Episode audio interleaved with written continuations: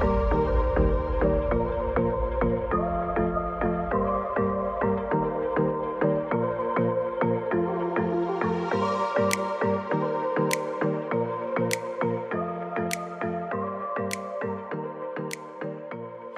Welcome to the Unschooling the Mind podcast, where we unravel all of the beliefs and deep conditioning that has been programmed into our mind through decades of infiltration by institutions, media, and governments of whom we no longer trust.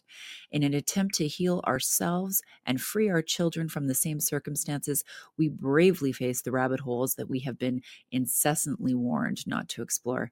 My name is Tasha Fishman, and I was a regular Matrix mummy previously trapped on planet mind control like everyone around me until the absurdity of the 2020 mandates and public health measures which hit the school system. I took my kids running and never looked back. Unschooling them and myself has led to a new reality. I was forced to shed my old beliefs and birth a new version of myself a former recovering people pleaser all the way to the Canadian trucker convoy. I didn't know this was in the cards, but here I am today as an unschooling advocate, public speaker, and the founder of the International Unschooling the Mind private community. My life is unrecognizable today, but I wouldn't change a thing. So let's get into it, friends, and unschool our minds together.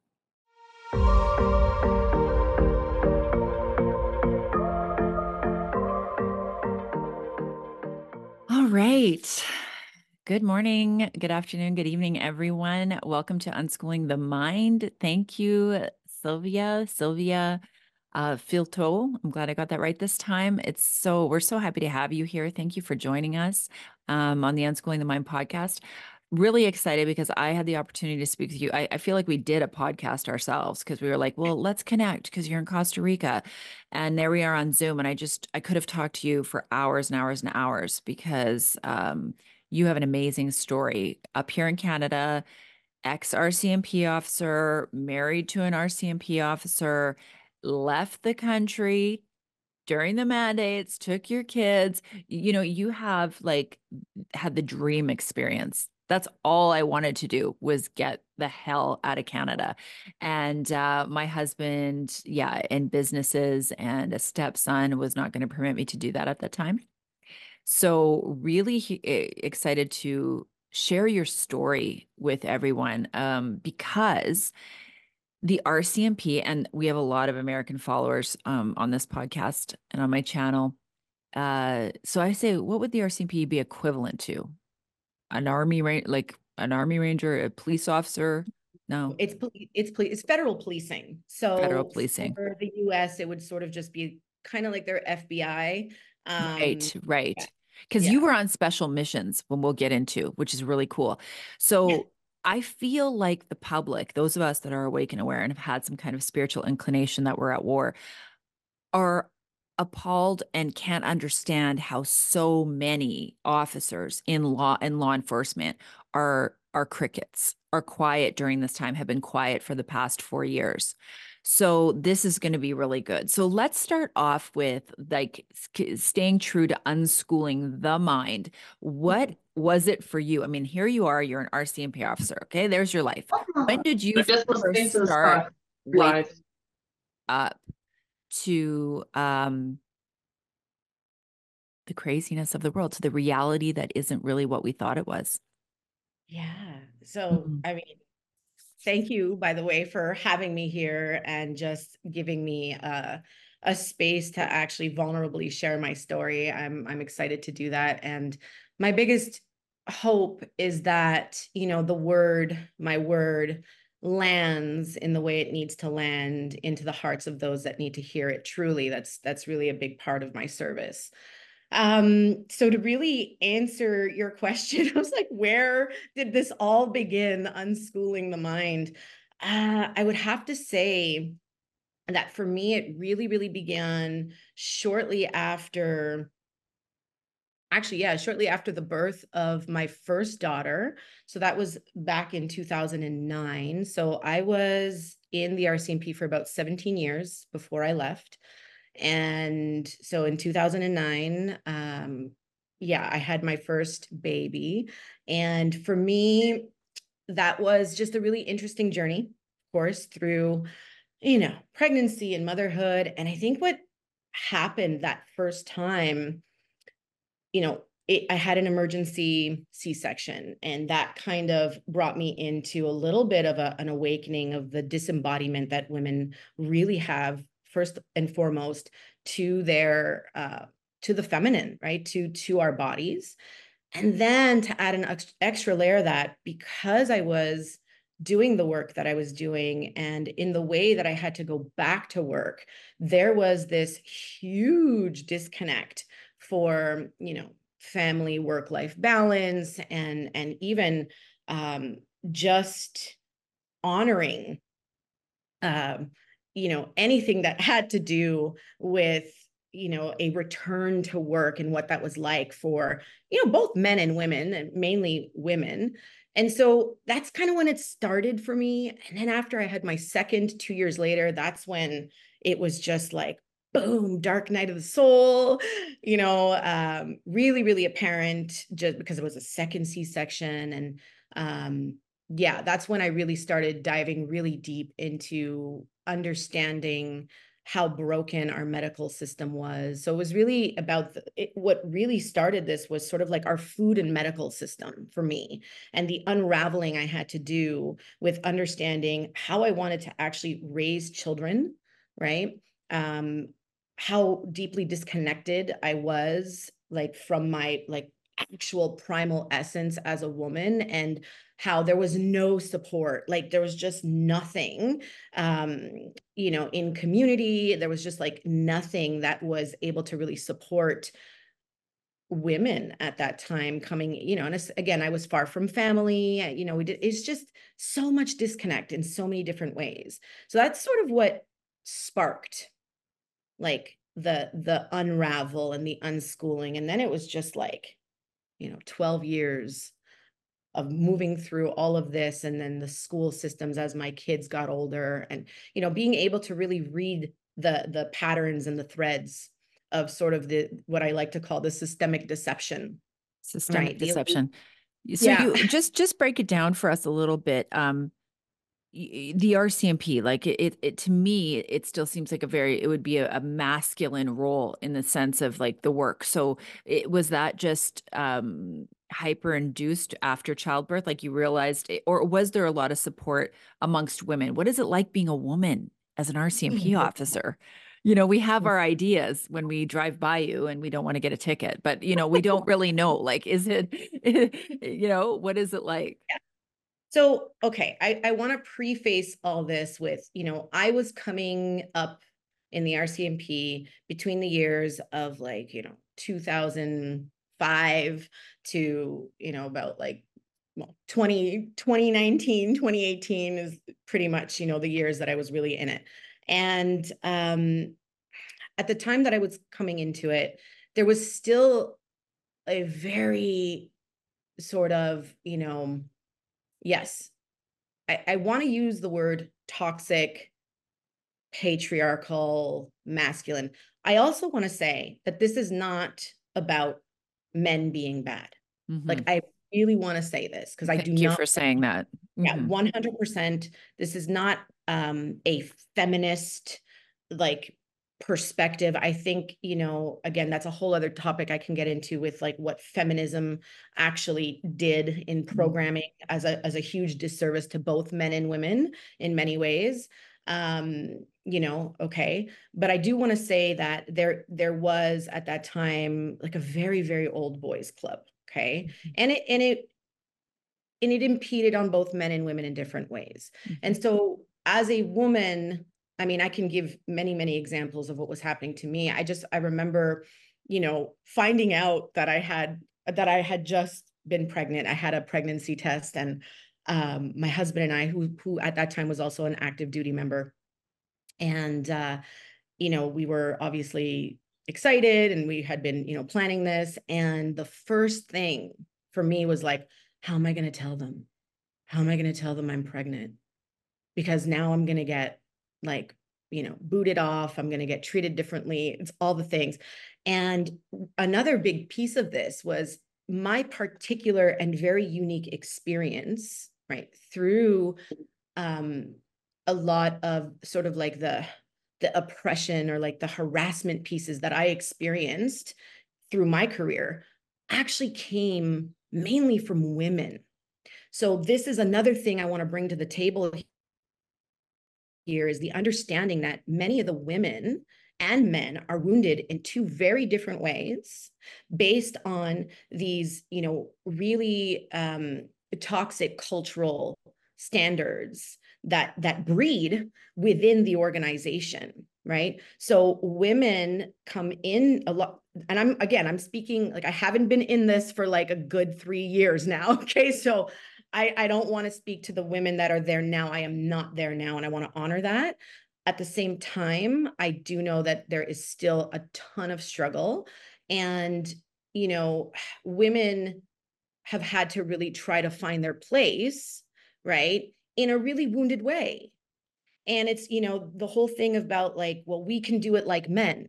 Like we're here to do it like men and it's like no no we can't we're here to do it like women mm. and that's the part that's not seen or witnessed or accepted and women mm-hmm. don't know how to do it like women because we're constantly trying to do it like men mm. mm-hmm.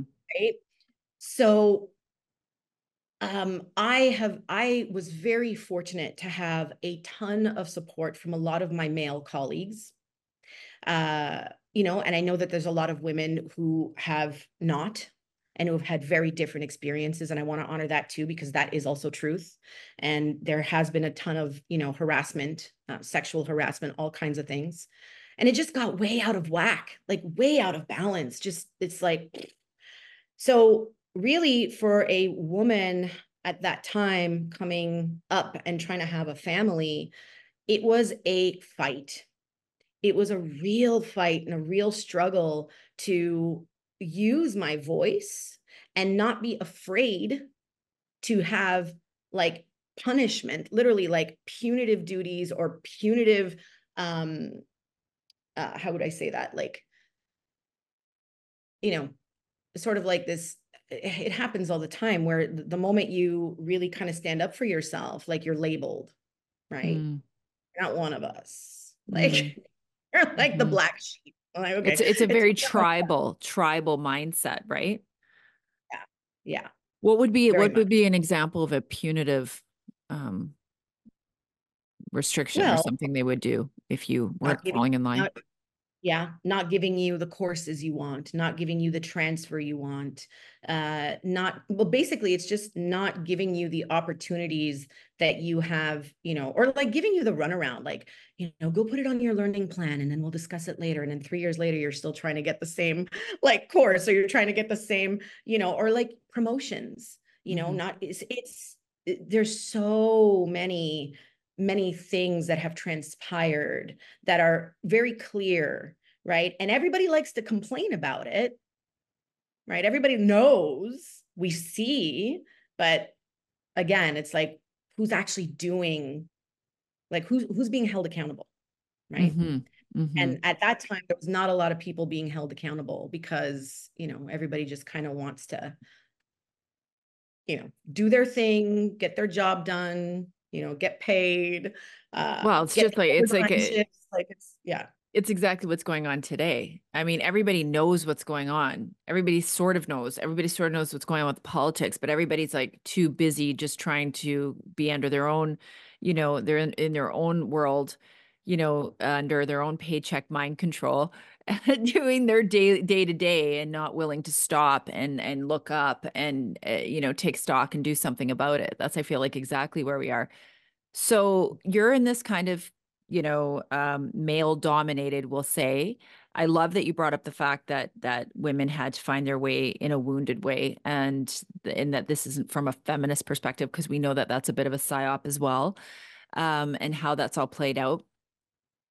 So yeah, so continue. So that so you have your children, you realize, okay, how am I going to say? And then yeah, I mean, we had our kids. We at that time we got we I say my husband and I ended up getting, you know, transferred out of one area and then we we got to Ottawa, uh, which is a whole other can of worms for um the the RCMP officers that come out of sort of like general duty and then come into this sort of like federal um, international policing aspect of the organization, a, a completely different world. And we came to Ottawa. Again, that was a whole fight to, you know, so many things happened in that.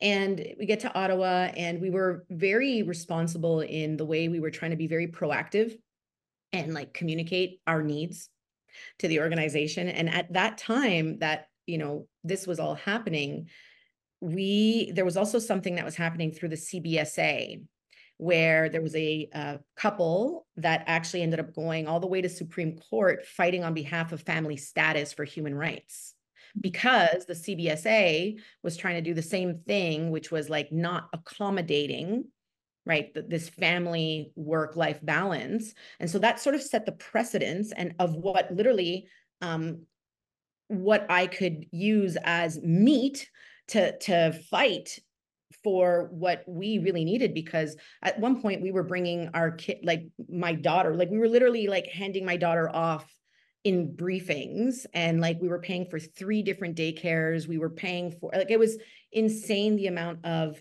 um you know things that we were kind of forced into having to do just to find a way to care for our kids mm-hmm. Mm-hmm. It's really hard, especially with the shift work and you know, and again, I just also want to say like I can I can hear it like in the background. I just love all those people that would say, "Well, you're a police officer. You you should know. You should know that you're going to get into this and you should know what it's going to be like." And it's like, "You know what?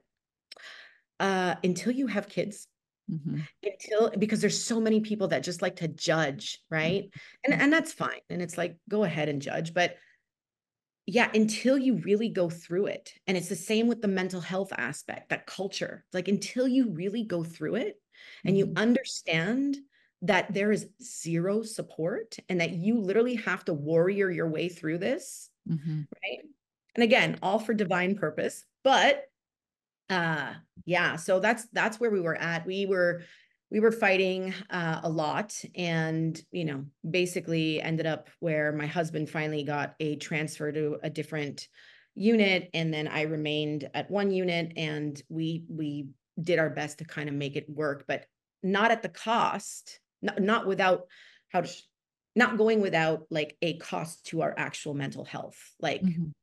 Mm-hmm. really bad so mm-hmm. Well, you're Yeah. you're there's two of you in that, right? So what they predominantly would have been used to men being in that role, women being at home with the kids prior to. So this is like a whole new thing in the last, let's say, 40 years. I don't even know how long women have been really active in the RCMP. I can't say mm, you might know better than me, but um you know this is a new thing. So to support like the family to be having children and be in this career is obviously was a difficult thing. So you were kind of awake and aware before 2020 you and you were already having issues. And were you already labeled do you feel a little bit of an outsider a black sheep within for sure. Yeah.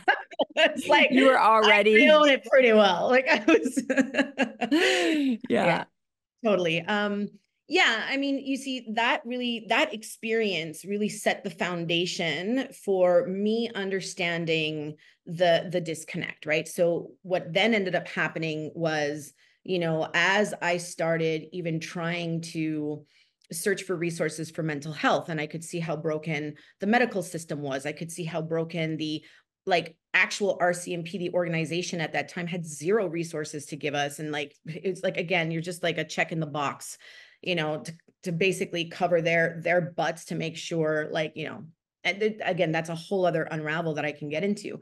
But having moved through all that, and then, of course, listen, and I'm not going to lie, like, you got mom and dad with severe PTSD. What do you think that is doing to our children as well? Right? What do you, like that is being transferred on to the kids right in in many ways. So as we started trying to figure out how to heal ourselves and how to like find holistic methods on how to heal ourselves you know the impact that that also had on our children would show up through school. And then it was like oh wait a minute. Guess what? The schools aren't set up to provide support for children that they're trying to diagnose with ADHD and dyslexia at like my you know my oldest. Um my little one was doing fine. My oldest had huge um difficulty moving through a lot of the system. She was being told she couldn't she'll never be able to you know read uh, or write properly. So then we became like Joan of Arc parents trying to find, you know, support outside of the public system to I mean it was it was crazy. We were paying like almost 2 grand a month out of pocket for 3 hours a week of um remedial services that we that there was only like two people in Canada that had this one particular skill set that we could find for my daughter.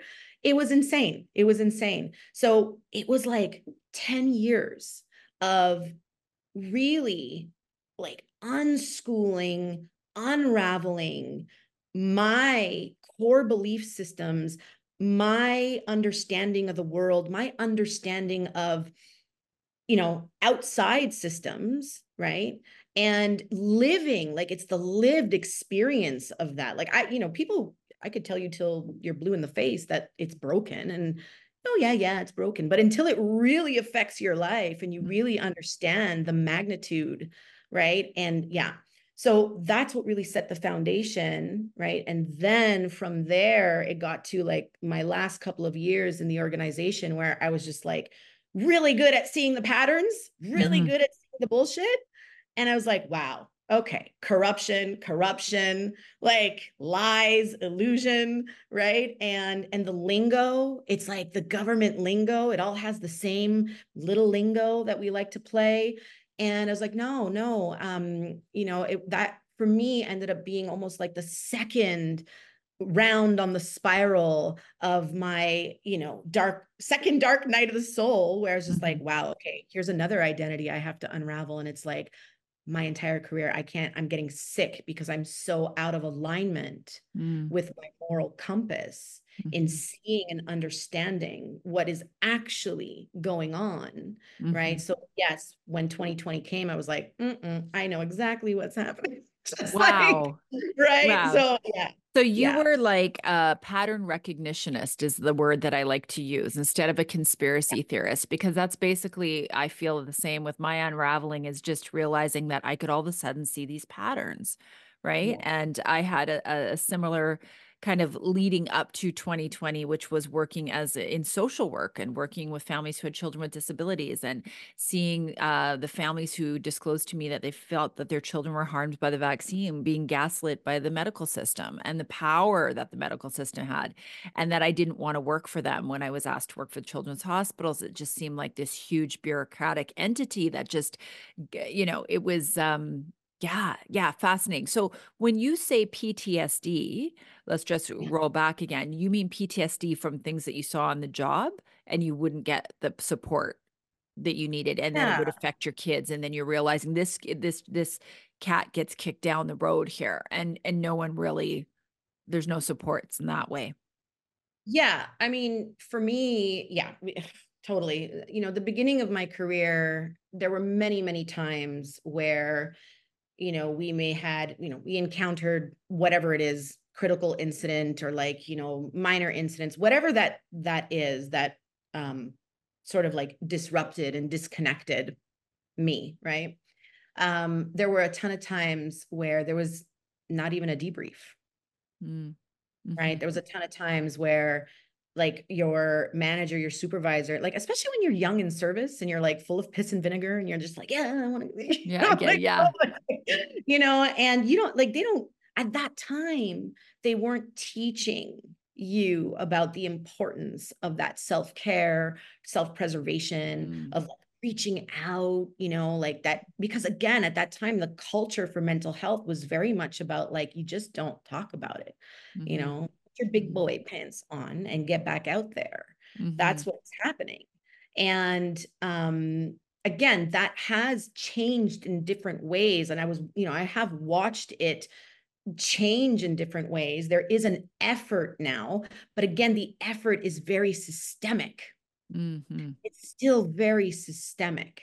Mm-hmm. And a lot of people don't understand that because they're like, oh, good, we've, we've got a lifeline and that's enough And so this is where you know the other aspect of healing through all of that is so important is that especially as service work like those of us that are in first response not just police officers but we tend to you know really not love ourselves because we mm. are constantly putting ourselves you know before like we're putting everybody else before ourselves right because that that's the job it's like mm-hmm. go go you know save save fix right and we're a lot of us especially in the rcmp are so used to like getting the shit end of the stick in terms of like equipment in terms of you know resources so it's sort of like whatever, right? We, the moment you see anything, it's like, oh, that's shiny. I got to go for it. That's great. I'll take it. You know mm-hmm. what I mm-hmm. mean? Mm-hmm. So the the the sort of um when I was like really really coming up through it, there was there was nothing. There was really nothing, and it's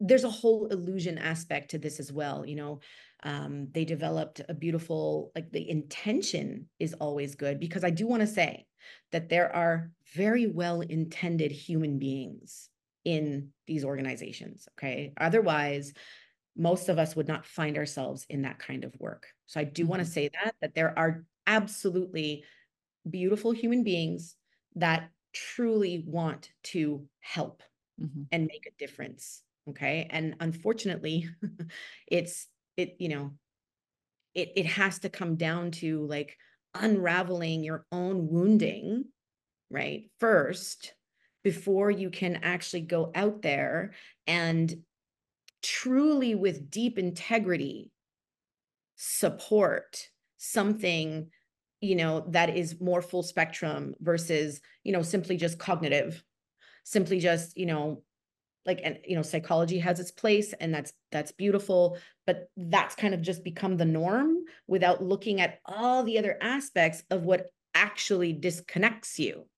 Well they is- can't they can't do that because it would break down and expose the entire system. So basically you- you're saying like every other system there's great people there's some really great well-intended people in there but is it not like every other system, like the medical system, the government? I mean, the people at the top. You're you're it's it's structured and on on a need to know basis. Is, am I mm. correct? So everything oh, yeah. is compartmentalized, and you are trained just like we are in school and under the authoritarian model. Even if parenting is to do what you're told, follow in line, don't speak to your partner, don't question authority, right? The same thing and that's why everybody's running around wounded because they ha- and and and disconnected to source because they've been brought up in this kind of like as you said systemic deception yeah. so and and so you're talking to people that don't even know that they're in it right it's like that plato's right. idea about being in the cave right and you're saying the sun shines out here and they're like you're crazy right um yeah. it's the same thing but there are people at the very top who understand very well how the system is intended to run and oh, are absolutely. making massive moves on a global scale to herd the human uh, farm, so to speak. Are you in agreement with that? I am in complete agreement with that. yeah. totally, totally in agreement with that. Uh, yeah. So yeah. you okay, so so now you're into 2020. You've had you're already primed for understanding that you're in this system and the the the fake big lie con happens and your husband is he with you all the way? Are you guys completely on the same page and have been all these years? You know no. I'm not gonna lie. Never, it's never that easy. It's never that easy. He was always willing to remain open and curious right? And he had his own very deep like trauma that you know and also like ancestral stuff through like family of origin like all of these things like this programming that he also had to really unravel in order to get to a place where he could even receive. Right? So so it was and i don't want to say that it was a battle, although there were some pretty heated conversations. But I think for him, it was witnessing my journey and the sort of things of like, you just can't make this shit up. Mm-hmm. right. Mm-hmm. And then confirmations that he was then receiving through let's say other individuals or colleagues that may have worked for other security forces you know especially through like the convoy and all of these things right where he was meeting with people that were you know in high up places that were obviously awake not woke but awake to a lot of this deception and had their own experiences that really paralleled a lot of mine. Mm, okay. So for him he was like okay. Yeah. She's not crazy yeah, I'm not crazy, right? So, and that's what was happening, and it was really hard for him because most of his, you know, what what I I really want to give him a lot of respect for is like, so I let like 20 2020, like right when was I? Literally February of 2020, I had come back from West Africa. I was on a deployment there. I came back and then I took a bit of time off and I was in Miami literally for my birthday. Okay. And the mo- like I was in Miami in March of 2020 and I get a text like, they're shutting down all the borders or everything's shutting down. Like, what's going on? I was like, oh, I know. Okay, got it, got it, got it, got it. Right. So I left after that. I was like, I'm not going back. I can't, this is like too much. I had already. So you told- knew immediately that oh, this oh, yeah. was a psyop? Oh God. I I was talking about this to some of my colleagues in the the the special forces in West Africa and we were like kind of just going back and forth on some things and having some really good aha moments and you know and I was the one literally saying and I, like I was literally telling everybody watch. They're going to have a vaccine for this. They're going to have something for this and they're gonna f- try to force it on everybody. And everybody was making fun of me and laughing and you know like i was known as like the witch because i you know would show up with my tinctures and tonics and everything. It was like you know all the all that kind of stuff. And it was it was fun. It was nothing like bad at all you know it was like i owned it. It's great. Yeah.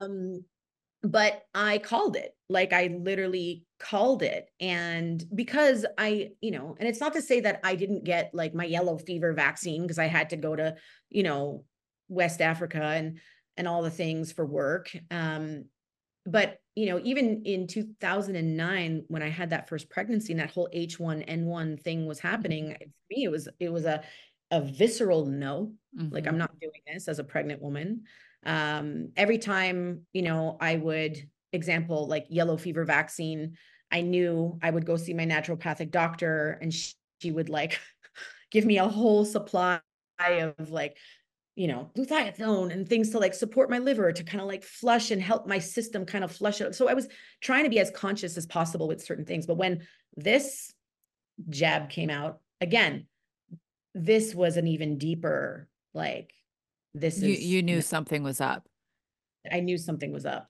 and um you know again just like most people that went through that uh you know my, my husband for one thing was as I think everybody knows that that in the RCMP they also came down with the mandates before mm-hmm. the mandates were official. So my husband went through a ton of harassment, okay, because wow. he was in his know. He's like, they haven't forced it on us yet. They haven't come down with the official mandates yet. But he and another group, like he had about, you know, maybe 10, 15 individuals just in his units that were like, I don't want this. Like, I don't want to mm-hmm. do this. Right. Mm-hmm. And they were getting, well, I, I won't speak for all the others, but I can speak that my husband was getting really harassed and being called out uh, and punitive duties being put on very sort of um, like so his job he was in protection right? He was in protection work. So he was doing the vip and the not the prime minister detail but he was doing the detail for the governor general. Mm. and so he was very privy to all of the like back door behind the scenes like you know the mask stuff and all that. And he was just like this is like like there was a lot of situations that he was coming into where it was like wow this is really for television. Like this wow. is really for media. And then what ended up happening was even before the actual mandate was official, you know, he literally got called out in the middle of the office for not being vaccinated when he questioned why they wanted to give him a, a duty to literally be separate from the rest of like the team and the VIP that they were due to escort. He's like, I want to know why. Why are you guys, you know, why are you putting me on this detail that I'm just like standing by myself or I have to patrol in my uniform now around Rideau Hall or whatever, like in Ottawa, which is usually like a duty that's given to our um what we call the um sorry i'm looking for the word i haven't been in, in a while but it's it's the retired members that come back and they do some like you know contract work for us okay.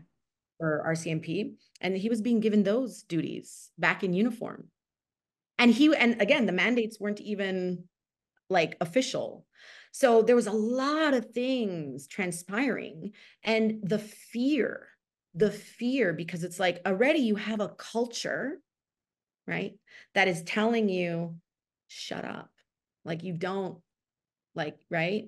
And now it's getting you know compounded with the next fear of like you're going to lose your job. You're going to get sent home with no pay mm-hmm. indefinitely right and then you're going to be labeled a conspiracy theorist in a federal police force right so there's again layers, layers, layers. So it's just to give you an idea of like what was actually happening. And so, you know, I'm already removed for this and I'm watching him go through it. And in the conflict and the like actual trauma that was actually like happening to him. And his going back and forth is like, okay, well, shit, if if you're leaving, you're exiting, right? I'm the one with the one salary I we have to feed our family. Like we live in Ottawa, we have a mortgage to pay. You know, we have we have kids to like the whole thing. So he was really like he went he was in it and I just had to what was really hard for me was like you know, cuz I'm all fire and I'm like like you know, you're not doing this, you can't do this, you're going to like, you know, and then I had to really remove myself and let him find his way and that was his soul journey and that was like a big part of his deeper awakening. And when he did, then we kind of got on the same page. yeah. Wow. So, yeah. So he he left. He did not succumb to the pressure. And um, after you and I spoke the first time, we realized we knew a few Danny Bulford, we knew a few of the same. Um, how many people in the RCMP actually you think were that strong and didn't succumb to the pressure? Like how many? Like I never hear of an RCMP group like the, for example, Kristen Nagle's, you know, frontline nurses. You know, there was seemed like there was quite a few, right? Like how many RCMP? I feel like there was a lot, but that we don't know of. So we do have um there are one or two organizations that were actually a big part of uh like even supporting the convoy, right? Mm-hmm. Um there's a lot of people that you know, and I'm going to say, like, to be fully transparent here, there was a lot of people dealing with such hardcore mental health issues as a result of this that the one really good thing at that time with the RCMP that we had as a benefit was to literally go off duty sick, right? So if you mm-hmm. go off duty sick, right, you get paid. Right, right. Paid.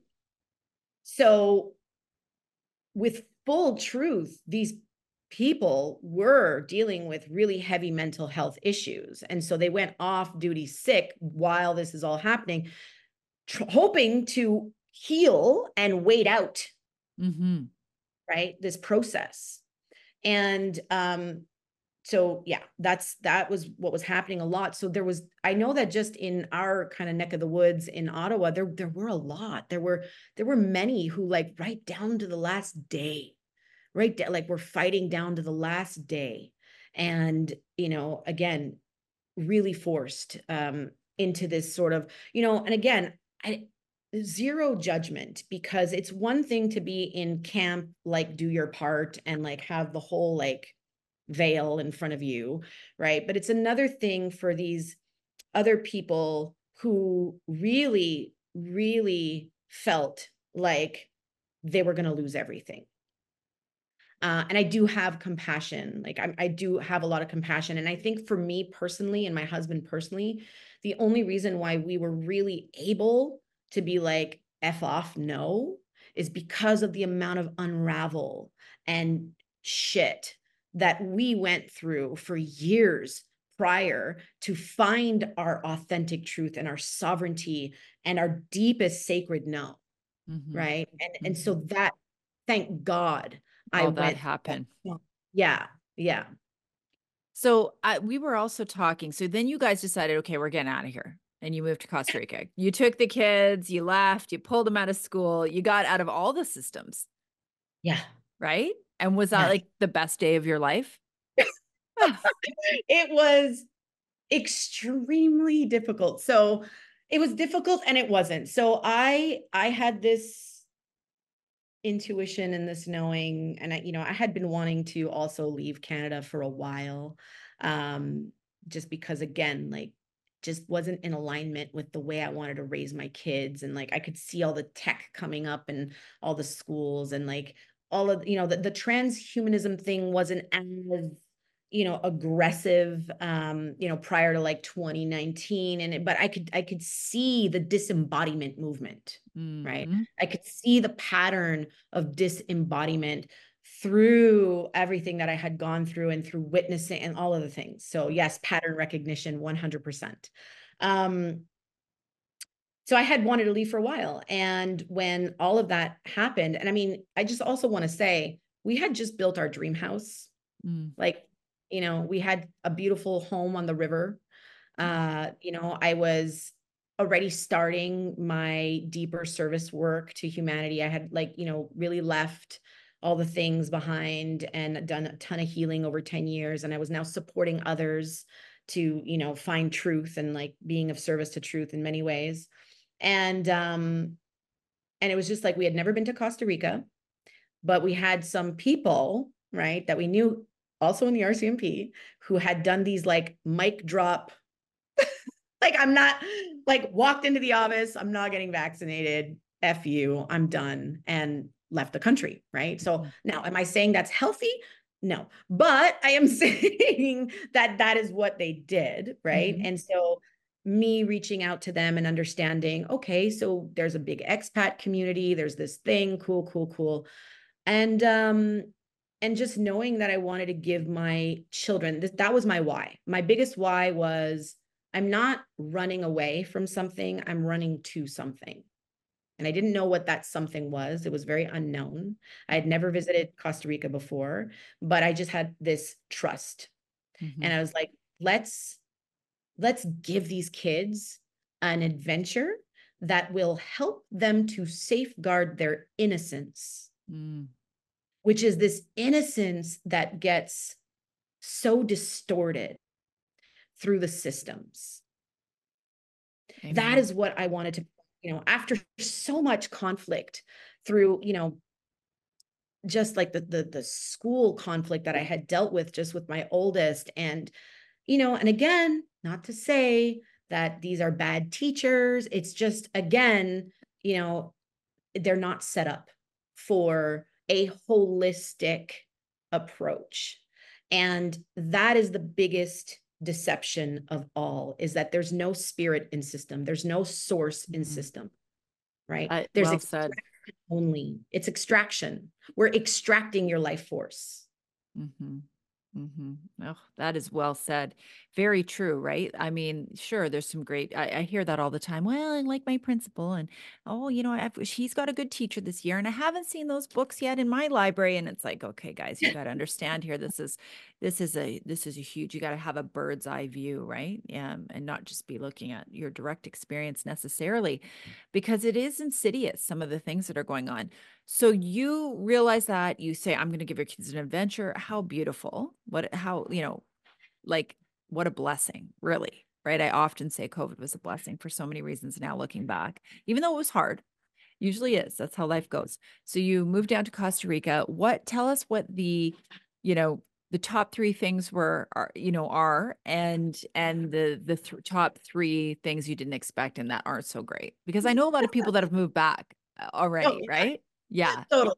Totally. Yeah. I mean, so, you know, the, you know, and, and I, I just love, so, you know, before I, I answer that particular question, it's that, you know, we, I really want people to understand that this was a very, very calculated decision. Like there was a lot of going back and forth. You know, there was a lot of like of figuring out how are we going to do the financial thing like you know so long story short we ended up having to sell everything mm-hmm. Sold our home thank god we got in right at a good time where we made very good money on our home and you know basically cashed out our pensions which is like unheard of in the culture of the RCMP. Oh my God, don't cash it out. You're gonna get like, you know, killed on taxes, which you do, which you do. And we knew that. And um, yeah, so we we did all of that and uh lost a lot of friendships, lost a lot of, I should say, family. Um, you know, went through a lot of hardship with that. Um, that was really difficult. It was really, really difficult. Nobody could really understand, like, eh, you know, we're crazy, we're conspiracy theorists, we're what is wrong with you? Like, I mean, everything, you know, I got the blame for so many things. I'm like, cool, good. This is part of my journey. It's part of my expression, my expansion. Great. We get to Costa Rica. And the plan was to uh, expand my particular service work and my particular business and also buy some land and build something that was simple and that we could also host um, what I like to call I don't I don't call it retreats I call it returns we mm. return we don't retreat mm-hmm. so basically uh, that was the plan and well I mean I can get into multi layers of this but you know when you come to a place especially where it is the energetic of jungle. The jungle and the land holds a very, very specific presence that it wants you to also hold. So everything is extremely slow here. Um, there is a almost like a ferocious regenerative energy. So it's like if you come here and you haven't done your inner work, good luck. Good luck, because it will rip you another. Mm-mm. Mm. Okay, so it will literally, and and so you know we come here and everything is really in our face so it's it's difficult we're still doing the work our kids are now in this beautiful it's called life project education and it's a, a community based sort of like private school but fully holistic, really supports the the the full development of the child. So like the spiritual, emotional, psychological, the whole thing, the whole being of the child. You know, again, small classes. Um, I mean, it, you know, my daughter, I just I do want to say that it's like both my daughters, like many ch- children coming out of that whole, you know, thing with 2020, 2021 had a ton of traumatic experiences with the whole online thing and like especially my oldest like she was in fetal position crawled up in a corner literally i can't do this i'm not like it was horrendous it was horrendous being told she couldn't read and she'd never learn how to write right being told she needed medication being told all the things 6 months 6 months in this area at that community, beautiful school, holistic, holding and nurturing the child, she's reading novels now. Behavior is always going to be behavior because I've got a, a tween and a teen. Okay. so I'm not going to lie, it's not easy. But, but this is, that was, that is what I came here. So if anything, she can now, both my children can now you know, walk through life knowing that they're effing capable. Yeah. They're capable. Right. Yeah. So, yeah. So there was a lot of this. So, so basically, so, the best thing you ever did was pulling them out of the school system for absolutely. that certain amount of time. The Canadian, uh, North American. Yeah. Yeah. Giving giving them an opportunity to to get to know themselves mm-hmm. beyond what they're being told mm-hmm. right and and that's the thing is like towards the end i was i was arguing about like i was going back to the school with things like what do you mean you can't like so my kids don't have tech like we have tech in the house like yes you know they're allotted um they're allowed 30 minutes a day to like check in with friends and family and all the things so long as you know they've they've done their chores and they're reading and all the things that they need to do. Okay. So, what I'm trying to say is, you know, it was really hard being a holistically minded, consciously aware parent with children going to a school that was like, you know, systemic in that way where everybody else has cell phones everybody else is on TikTok. Everybody, and so it's like the arguments that would happen was like, why can't I do that? Why can't I? You know, why do we eat this way and why do they eat that way? And it's like, where is the community? Right. And so this is what we were able to also find. Not that it doesn't come without its challenges here either, mm-hmm. but it's like a whole heck ton less. Mm-hmm. Right. It's like, oh, wait a minute. There, there is another way mm-hmm. that is not this program right well so, and that's basically what unschooling is right like giving children the unrestricted time to um, unhook from a system if they've been in the system or not yeah. know the system and actually just connect with your children and allow their own path, their inner compass, their inner path to unfold through their interests and passions. But we can't do that when we are ramming down programs six, seven hours a day by hmm. other systems. Right. I mean, when you when you when you when you do this, and you've been out for four years, I've been out for four years, you know, you look back and go, I can't believe like a, you know, like that thank God, you know, my kids are going to be okay now, but that mm. this is the system we've set up. This is what we were raised in. This is how I mean, we're literally all program junkies. Yeah. Yeah. yeah. you know, from one program to another. So, okay, so are your intentions to move back? So here we are. Here we are. years later. And, you know, again, this was always a stepping stone. Like that was always certain. It was like, this is going to be a stepping stone. We're going to go, you know, we, we did buy property. It, you know, has taken forever to get permits and all the things. And I've had to really sit with and question, okay, what are, you know, what's going on here? Like, what's the deeper truth? What's the deeper message? You know, there's a lot of parts of me that have also, again, you know, deeply, deeply healed and deeply integrated those shadow aspects. And I've done, you know, even more work, um, which has been so supported by the energetics and the land here. You know, I think, if anything, Costa Rica does provide that for many people who are sort of on that spiritual path. Okay. Now, it doesn't come without you know the the shadow in that as well and there is a lot of bypassing which makes me furious. And I can, you know, that's a whole other podcast that I can get into. about like the spiritual bypass and like the communities and all oh, yes, right. Yes, so that's just yes. yeah, yeah, yeah.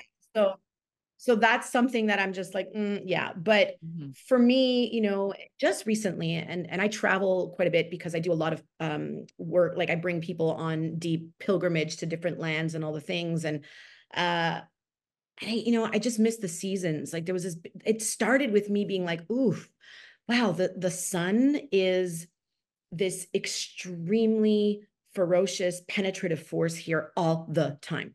And I'm just like, okay, I need a little bit more balance. I love my seasons. You know, my kids are very, very close with my sister and my brother in law and their cousins, and they miss them very much. My mom has come up here twice now and spent like two, three months at a time to be with us and be with her grandchildren. So, even though, you know, the RCMP, uh, my husband and I, because we were in the RCMP, we, you know, we were never home, right? Because we were always living in a different province or whatever you know and so we're like we can do it and and we have but guess what we don't have to anymore. You don't have to.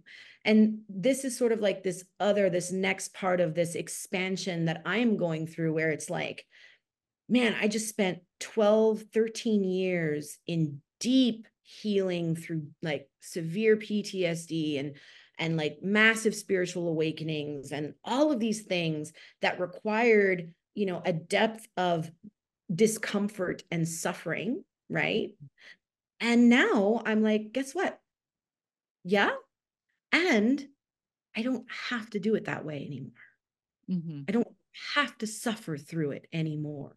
Mm-hmm. And so as I unraveled the matrix within, right? it's then on the outside to be like, listen, it doesn't matter where I go. It doesn't matter, you know, where I live. So long as I can be in deep, authentic truth with myself and express from that place and embody from that place, right? That is service just in and itself. My children see that. My husband sees that. Mm-hmm. You know, that hits a frequency that then magnetizes that frequency to you in a different way, you know? Mm-hmm. So it's, yeah. So we're looking, we are exploring the option of potentially going back and building a tiny little cottage uh, mm-hmm. you know, somewhere uh, in the woods, because you know, I, I definitely would want to be more in the woods and not necessarily in like suburbia and stuff. But um, but again, it, it feels like a stepping stone to potentially something else. Like my my heart is truly in the Mediterranean, and and that is where I would love to be able to bring my kids one day. And my mm. husband loves too, so we'll see. So unraveling the matrix within, it's so true. I often say like that's why unschooling our kids, the account that I made, which kind of blew up over time, really changed into unschooling the mind because what I realized over time is that once you pull the kids out, the kids will be fine. It's really the parents that are most conditioned. It's us that have all the programming. It's us that has to deal with like the deep wounds and the systemic deception and and all the things that you're mentioning. And so if we can unschool our own minds first, our kids will benefit from that. If we can, like you said, come from that place of deep authenticity within our own selves, we'll magnetize that. That is the work. That's all we have to do. We don't have to do this huge you know, amount of things, right? It can be overwhelming. We just have to go on the inside, which we are literally not, uh, you know, um, encouraged to do in these systems. Um, mm-hmm. so um, I'm going to give you the last word for what you know, because we're going to wrap it up, and then we'll we'll. I've got a few um, community questions in our q&a portion of this so we'll end with the podcast here but maybe let people know where they can reach out to you because now you're taking all of the things that you've done and like i say turning your your your mess right into a message to serve others. So what are you up to now and where can people find you? Yeah i mean i so my website is uh, www intemana.ca. So that's, you can find me there and more information about the work I do there. Um, and yeah, my Instagram as well is at priest, it's priestess of the blue fire. And yeah, I've just developed, you know, over the years, and I'm always evolving. So that that is one thing I do want to say is that there's no absolute. I'm always evolving. Uh, I have come to realize the, you know, just how starved our society is of wisdom mm. and wisdom that comes through real lived experience. Okay. Mm-hmm. And integrated lived experience, right? We can live through all of the experience, but if we don't integrate it and if we don't live from that place, then it's, you know, it's still disembodied. Mm-hmm. And so my my whole service is really about you know consistently evolving through my own understanding and awareness of truth. Not sylvie's truth because that's egoic but truth. What is that right? What is truth? And where do we live from that place? And it does require pattern recognition like energetic modalities ancestral healing, inner child healing. It requires a psycho spiritual approach. Mm-hmm. Right. So I have, I've been, you know, again, apprenticing and training and certifying and doing all of these things that now I'm like, no, I'm, I'm enough. I am enough. Mm-hmm. And this is who I'm here to be. And if this resonates with you and that you are in search of learning how to find your truth, I reflect that to you. I become a mirror. We do shadow work. It is confronting uncomfortable work. Mm-hmm. This isn't therapizing. This isn't, mm-hmm. you know, and again, I went through 13 years of psychotherapy. I had to, I went through many psychologists before I could find the one that was really truly in resonance with a holistic approach Um, and then that helped expand me into the next phase. And so, a big part of the work I do, like you'll hear the word priestess, you'll hear the word shaman, and all of these things, uh, which again are, you know, becoming more and more sort of like mainstream and marketed. But my job is to steward the sacred. Mm-hmm. Like, my job is to really, you know, I always say I'm a carrier of the mysteries, mm-hmm. right? I'm a mm-hmm. carrier of, of really having lived through the unknown and being able to come out onto the other side through the underworld right mm-hmm. and and be here in the flesh and say hey i can illuminate that path for you i can mm-hmm. support your journey through that so i do a lot of different things right mm-hmm. many different modalities that we use to get there but essentially, uh, for those you know who may not know much about priestessing or shamanism, it's it it is coaching. It is a, a form of coaching. Mm-hmm. It is a form of soul mapping, right? Really under because we cannot like if you are here in 2024 and you have lived through the last four years and like you know again i'm not here to try to um how would you say uh, I'm looking for the word. I don't usually look for my words. I'm looking for my mm-hmm. word right mm-hmm. now. But I'm not I'm not trying to sell you on spirit. I'm not trying to sell you on source. Like that's your journey. Right? But there's a many there's many people right now who are who were sort of in that middle camp, you know, and they're just like holy shit now. Now I'm getting it. Like what is happening, you know, and and it's like I'm I'm not here for the people who can't see. Mm-hmm. You know, yeah, when yeah. they're when they're able and they're willing, I'll be here. Right. Right. Right. Yeah. Well, we would have appre- I would have appreciated having somebody walk me through my dark nights of the soul. Man, oh man, you know.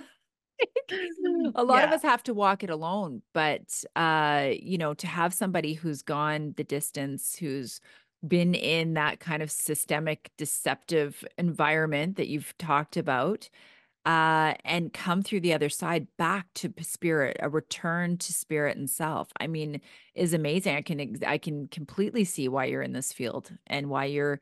I mean, I feel like all of our mess is turning into our message for those of us who, who hear the calling since 2020 and before because i certainly had many awakenings before but it didn't all come together I mean, it's still unfolding, but it's like 2020 was the catalyst. It was like the the gong. It was like the call was there, the red yeah. Batmobile phone, you know? Are you going to answer it? Right? Are you going to answer it? And so some of us are doing things like I am literally doing the opposite of what I was trained to do in university all those years, trying to teach kids how to, you, you know, with disabilities, yeah, teach the families cognitive behavioral therapy. And now I'm unschooling where I'm like, find their spirit, find their path, right? So you're very much doing the same and uh and thank goodness for that because i feel like you are the lighthouse and you are one of the leaders of the new earth. You are a pioneer of the new earth. And and this is what you're you've come to do. And no one can resonate or respect literally or follow you unless they know oh wow you went you walked through those coals on your own. You did those dark nights of the soul right so, I mean, it's wonderful for you to share your story. So, thank you very much for joining us. I will have all of Sylvie's uh, notes in the in the show notes of how you can find her on intemana.ca and Priestess of the Blue Fire. So, I'll have that there for you all and uh, we're going to continue on with our q&a in our private community because there are some things that i want to touch on that i don't think that we can talk about necessarily when it comes to the trafficking and the rcmp and some of the juicy stuff i'm going to um, hold for public and so if you're interested in that take a look at our private community where we continue on the conversation. So thank you so much Selvia. We'll, Tasha, we'll check you. in. This is just it was you know a real blessing and thank you for just giving me uh opportunity to use my voice and um, yeah, just really happy to be here. So thank you. Thank you. We'll see you again. Okay. Okay. That's good. Before I used to pause it and then I accidentally on a guest, um, Dr. Laura Braden forgot to restart it. Like uh, we had a problem 10 minutes in and I pressed pause and then anyway. And so we had this amazing podcast. She was crying at the end and I lost it all. So I don't even touch anything now. so I'm yeah. just like, my editor will edit it out. So I'm like, okay, just hold on for one second. um, no, that was great. A great introduction into your story and then the work that you do. I'm sorry that I have to cut it off, but it, if I do podcasts too long, no one listens, right? So then it's yeah. like it's futile. Yeah. But um, I know the ladies jumped off, but we've definitely talked about you in our community calls because I had brought up one of the things that we talked about, and I wanted you to tell your story about. I think it was me that said to you, like, Selvia, is it true that like like this it, it, are my suspicions correct with the CSIS guys that were undercover talking about the child sex trafficking? Like, you know, because there's some days that I'm like, I was so in that hole, in yeah. that that, you know, and, and I mean, I was like, and I was so by myself. I was like cuddling with my kids at night, like just crying. I, I remember being in the shower once, um, crying just at night when the kids would go to bed. I remember having psychic attacks. I mm. remember being in the closet because my my husband was like, "That's enough. I don't want to hear about this." And I remember going down to get some meat out of the freezer, and I couldn't go back up because I had this little kid's um, face in my this video I'd seen in my mind in my and i couldn't get it out and i was just like hyperventilating i was calling my one friend i had one friend everybody needs somebody that uh, was also going down this. And I was like, I just can't get it. You know, and she's like, You're just going to take a breath. You're going to go up there and you're going to, like, that's how crazy it was for me. So some days I'm like, I still feel in my soul like that's what this is all about. Like, this is all about the kids. This is all about this huge trafficking ring that all of our leadership and these ancient ruling families have been a part of. And the entire thing's a aside, everything's a psyop. This is what the real, the real thing is this thing and yeah. when we all understand what it is, we will all come together. Yeah. Because we yeah. will be so broken that we will be brought to our knees.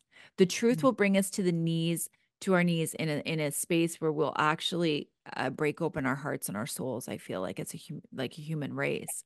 Is this yeah. true though? Because then I'm like, am I crazy? you're not crazy. And I've had, you know, my own very unique and particular experiences of of this and and yes, West Africa for me and the deployments that I did there really served as a catalyst to a very ancient and deep her knowing within me.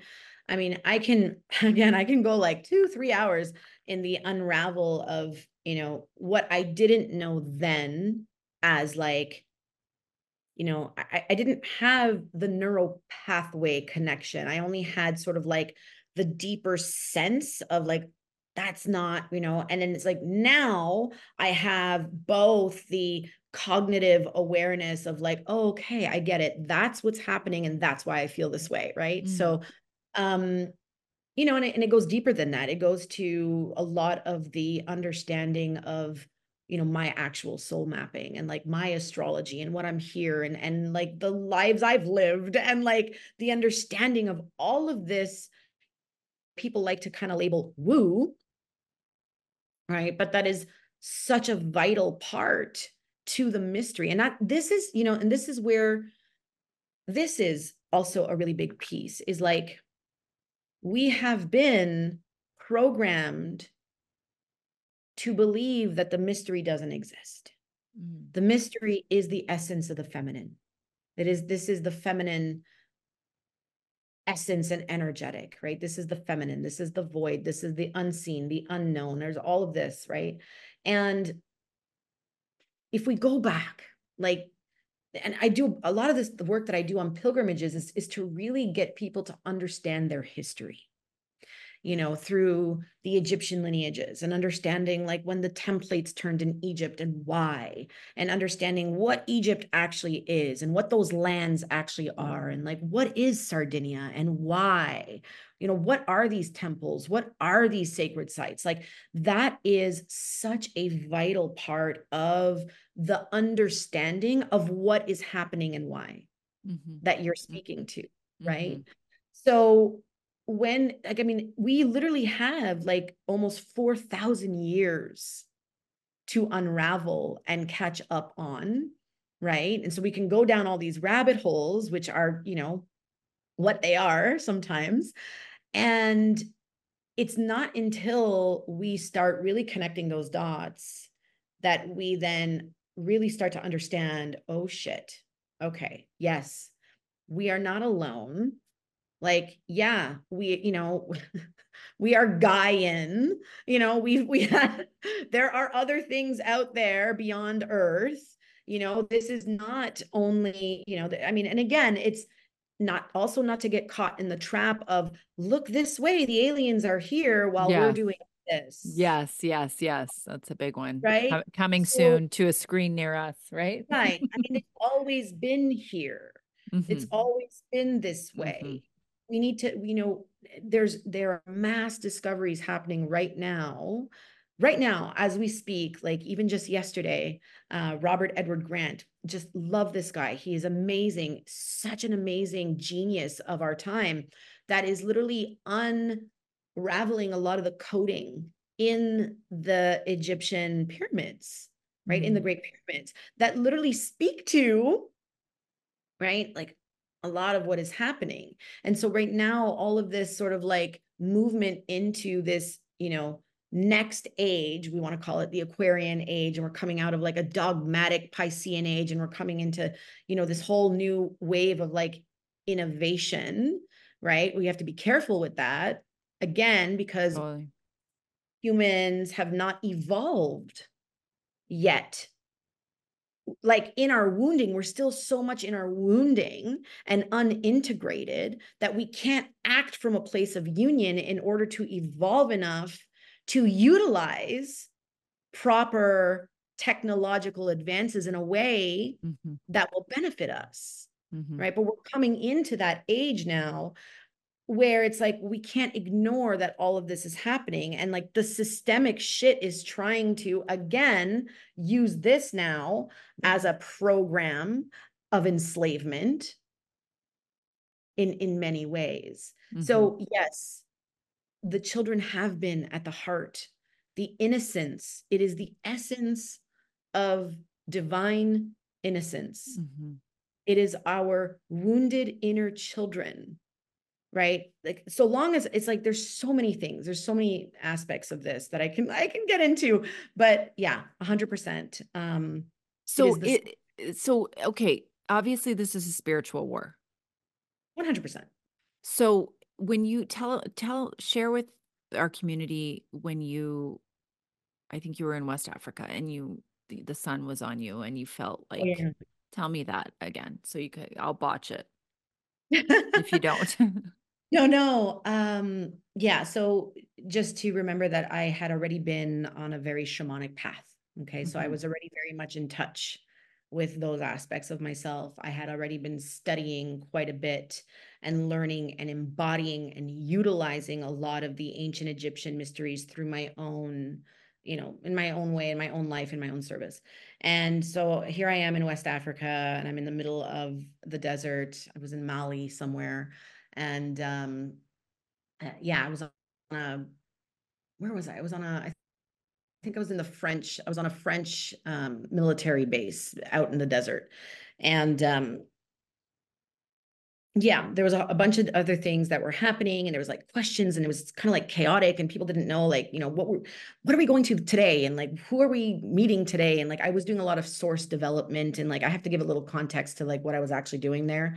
So I worked for undercover. I walked, excuse me, I worked undercover for many years and I got lent to our Canadian Special Forces uh, while in West Africa to work on various or a project in particular, which was a whole other sham um, that we found out about later on. Like we weren't actually there for that, even though we were made to believe we were there for that, and all the money that was being invested in this sort of like, excuse my language, cockamamie investigation, like whatever.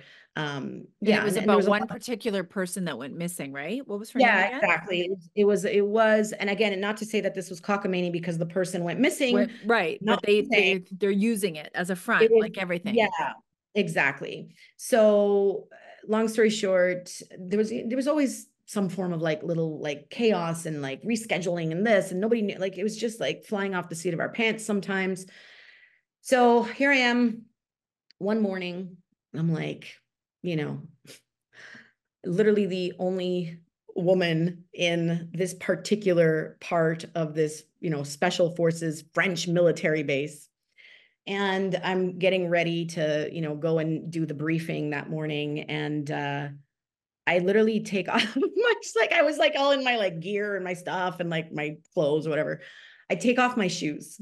Okay. And I really want to like get my feet in the sand, just yeah. like in the right? And I'm like, whatever. So I take off my shoes, get my feet in the sand, and it's like this red sand. And like, you know, when we talk about spirit and our chakras and all the things, like this is the red ray. Like, you know, Africa really holds a lot of the root the root of humanity, the red ray that comes in. Like we can talk about that on a whole other thing, but um wanted to get my feet in the sand. And I get my feet in the sand, I get my feet in the earth, and I look up, right? Because the sun was so just strong and I could feel the ray. And for me, this was like, oh my God, this is Ra, Ra. Like if we know about Egyptian, you know, mythology and understanding Ra as like the solar logos, the solar force and the moment I was like, oof, like this is Ra, and I got the goosebumps, and I, I just had this wave of vision come over me. Like, like it was literally like I could see um, that I was like standing on top of like not necessarily immediately on top, but that my feet were rooting into a graveyard of dead children. Mm. Yeah. Right. And and i was like wow i'm you know and again i'm still at a point where yes i'm i'm doing the work and i'm unraveling identity and you still get the ego that's like come on you, know, you hear the little voice like come on like what you know and i'm like oh, yeah. oh, shit I'm yeah, right? right. Yeah. Yeah. Yeah. So so that was one of the visions that was confirmation for you i was on, really a, on a deeper knowing. And yeah. so when i met some of these undercover um CSIS guys and at the convoy and we were in the war room and i I don't know if you remember, but every Saturday it was like minus 25 and this huge wind would blow in. And, and so I'd walk in there and I'd say, Oh yeah, weather warfare. And this was at a time where people weren't talking about it that much yet. We were just dealing with COVID and they, all the guys looked at me and went, yeah, they, I said, Oh, DARPA and HAARP, you know, the, now people kind of know about it, but you know, and, and they were like, yeah, she knows. And I was like, and I realized it was the first time somebody actually acknowledged what I said because I'd been used to like my husband and the other people around me thinking I'm nuts for the last few years until we got to the convoy. So like these people, like these people that I didn't know that were sitting in this room were shaking their head like in agreement with me. And I was like, what? I felt so validated. So then I said, okay, like, is the child sex trafficking thing true? Like, is this true? Like, are there kids getting in carts?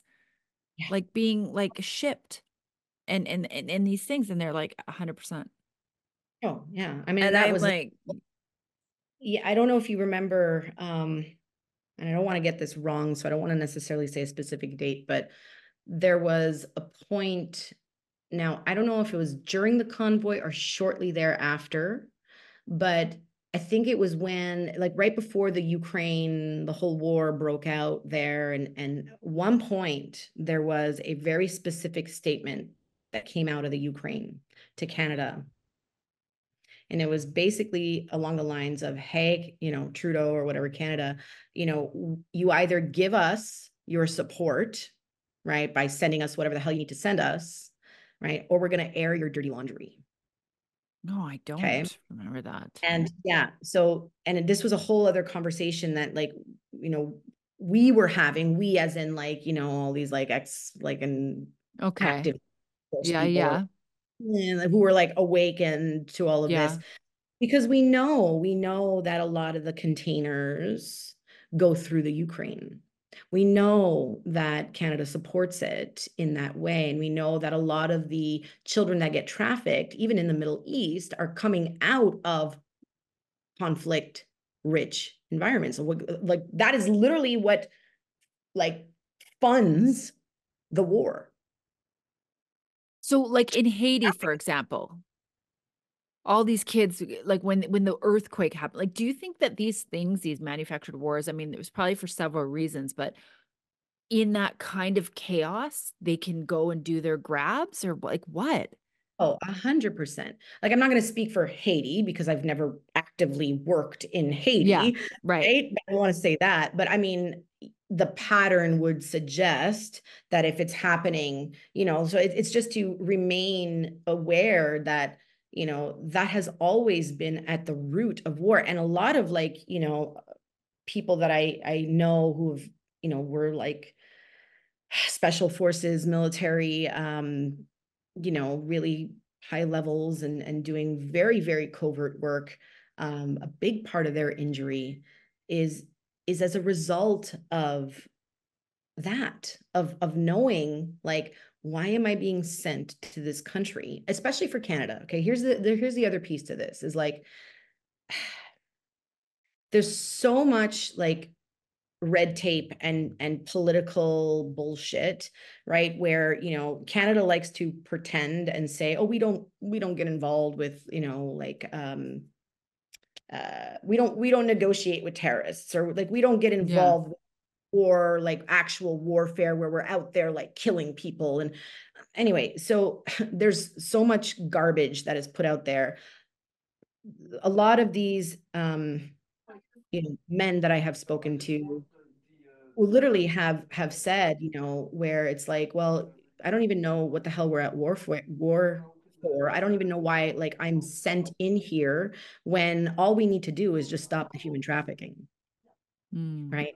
And this is a big thing in Africa. This was like a big part of West Africa and understanding the greater issue.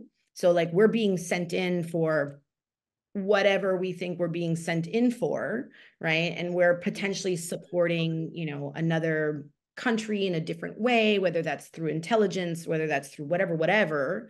And of course there's like the pu- the people that are playing at the top like using the puppets and they all know. And this is like you know that's why I keep saying like why do you think the clearances are so high right?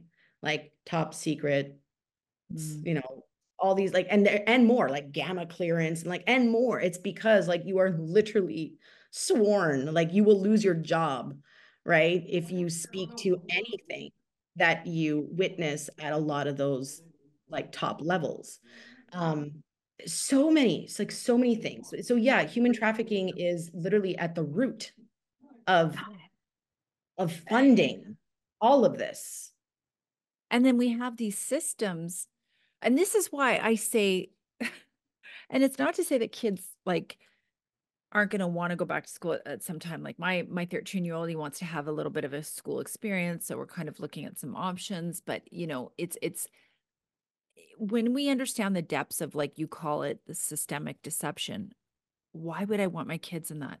These people at the top, they're that have created the structure in this way, in this compartmentalized way, like you said, these higher clearances, like humanity is literally controlled in this manner, which is. A carbon copy of the public government run school system to train you to be ready to go into these systems. And it's like, we have to break free from the system. We have to get out of these schools, our children out of these schools. We have to completely start something new, community minded, um, local, small. Keep them with us. It's the most natural thing, you know, until they're te- tweens and teenagers and they want to explore a bit more. Okay. But, um, Wow. Yeah. I mean, and that is that is the whole thing. It's you know like a big part, especially like when I work with first responders, which I was doing a lot more at the beginning part of like my service work. Um, you know, we become, you know, part of the government or or part of the service work and all these things, right? Because at one time and i want to say this is like 99% true across the board okay and there's always the one that may not it might not be true for but we have gone through our own inner child wounding in such a way that it expresses like there's like these threads of our actual spirit and soul and what we've come here to do that kind of like intertwines with our wounding and our trauma and our like inner child disconnect, right? And it kind of comes in together and you're like, I want to save the world. I want to save you. I want to fix you. I want to help, right? So it, it is coming from a pure place, but it's the way that it becomes. So then what happens is like there's this programming we go through as young children through the school system, through our family systems, through this the government system. It's like, you know, be a good girl, be a good boy, you know, don't speak up, like da da da da da, all the things, right? That then you know, and then it's like it's a recognized, I almost want to call it this, you know, it's it's hard to give word to, but at a subconscious level, when we endure trauma whether that's a big T trauma or a small T trauma, subconsciously, when we're young, okay, and we we endure this trauma, when it is not healed, right? We then, as we grow, are actually attracted to at a subconscious level an environment that feels familiar, even mm-hmm. though it could be toxic, but it feels familiar because that is what was learned, that is what was experienced, right? And it's until we understand, because this also plays out in the system, is that if I grew up in a way that was like almost tyrannical or authoritarian or whatever, I'm literally going to feel comfortable in an environment in my later adult years that is very controlling. Mm-hmm. So the unschooling and the unravel and the pattern recognition has to start at a foundational level to really understand like, wait a minute, whose voice is that? Like, that's not my truth. Mm-hmm. Right. Yeah. Yeah. Listening to that inner critic. We talk a lot about that. We've been reading and talking about the books from Miguel Ruiz and the Toltec uh, tradition, and just you know the inner critic, the the voice of knowledge, which is a liar, and uh, you know, and just even as parents being aware of like, why am I saying no right now? Why am I telling my kid I need to do this? Why am I coercing them to do? Is that me or is that the program of me training my kids because that's how I've been trained? Am I worried about outside, you know, um, pressure here in this situation? Right, just starting to really unpack some of that stuff. Well, uh, Selvia, you've been amazing. Thank you so much for sharing your light and your path with our community. I know they're going to be super interested and um I'm I'm glad I actually should have talked to you about this at the beginning. Now we're on the community part because my membership's a, a private community association. So it's it's it's got safeguards against government and the public domain. So we we can share whatever and it stays in the yeah. community. But I d- forgot to say to you, oh, can I talk about that thing with your CP and that thing? And then should I talk about that publicly? So anyway, yeah. Um, but I think we got the best of both worlds where we can kind of share your story on uh, the public platform and then kind of go a little more in depth. So um, yeah, so I'll have all your information up for everybody in uh, in the notes in the community as well. If you are, and and I, I would love you to catch up with us again and and hear uh, when you get back, if you get back, where you're going, what you're doing. Maybe you want to join our community, be part of the unschooling mamas, and um, Gosh, yeah. I'm gonna need help with that because yeah. I'm like they're not going back to the, the the public system whatsoever. I know there's like a lot of different like I've been researching some stuff and unschooling in in the Ontario region and yeah. Uh, free learning and uh, so many things now that were not there 2 years ago, right? True. So so yeah. yeah, definitely looking at different I'm open to open. Yeah yeah, definitely reach out to us. Definitely reach out to us. We have a lot of mamas that are from Ontario in um in our community. Well, really from all over the world, but it's it's more a mindset than anything else. And then finding things that you not fill the kids' time, but are their interests and their passions, you know, and just knowing that we're not alone. This is a revolution of reclamation, of reclamation of bringing our kids our sovereign right to you know, educate our kids the way they see fit, not even the way we see fit, but just keeping them out of these systems that are designed, like you said, it's like, um, it's not life giving, it's life taking, you know, it's yeah, totally. It's, um, and, and, and that's, so that is the piece, right? Mm-hmm. Life force. And like, I, the, everything force. falls around life force. Are you getting it siphoned from you? Mm-hmm. Are you giving it away? Because again, subconscious, like we don't know, because that's what it feeds on. Mm-hmm. Like that mm-hmm. is what those powers of oppression and suppression and control feed on your life force. Right? Yeah, it's so, so true. Yeah. And that is that is because the purest form of life force is through children. Mm. That's why they're always under attack. Okay. Mm, so it, like I mean again, I can totally get into that, but but it's just to understand that and it's like, okay, wait a minute, how do I reclaim?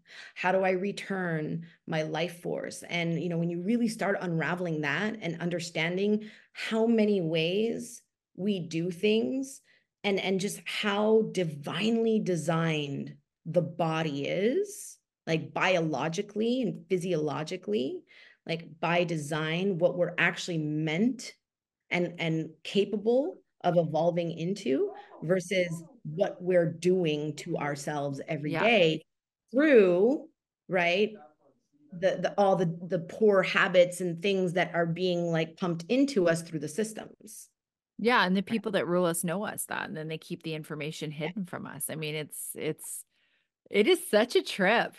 Well, I'm Yeah. just so glad there's uh, other mamas and other people all over the world around that I'm connecting with, and and meeting you has been great because it's like, okay, yeah, no, I, I'm not crazy, and we're gonna get through this together. So I will uh, send you a copy of everything or, or little clips that I make, and uh, I'll tag you on your Instagram, and we'll uh, we'll keep in touch for sure. Okay. thank you so so much thank you i just Yeah. wish you yeah definitely we're gonna keep in touch so You look great. I got to get out and get some sun. I, we haven't seen sun up here in the mountains for weeks and weeks. Like, it's, oh my gosh I think it's Yeah, the there's some just sun. coming out, so I got to get out there and get some. You look amazing. You're like glowing and Costa Rica, and I'm like, oh my god, I need sun. All I get is chemtrails and snow. sweat. It's the Uh, sweat yeah, yeah, glows. yeah. That's good. That's good though. Yeah.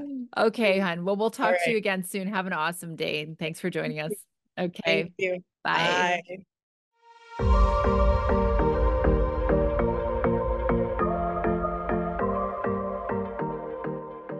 Thank you so much, friends.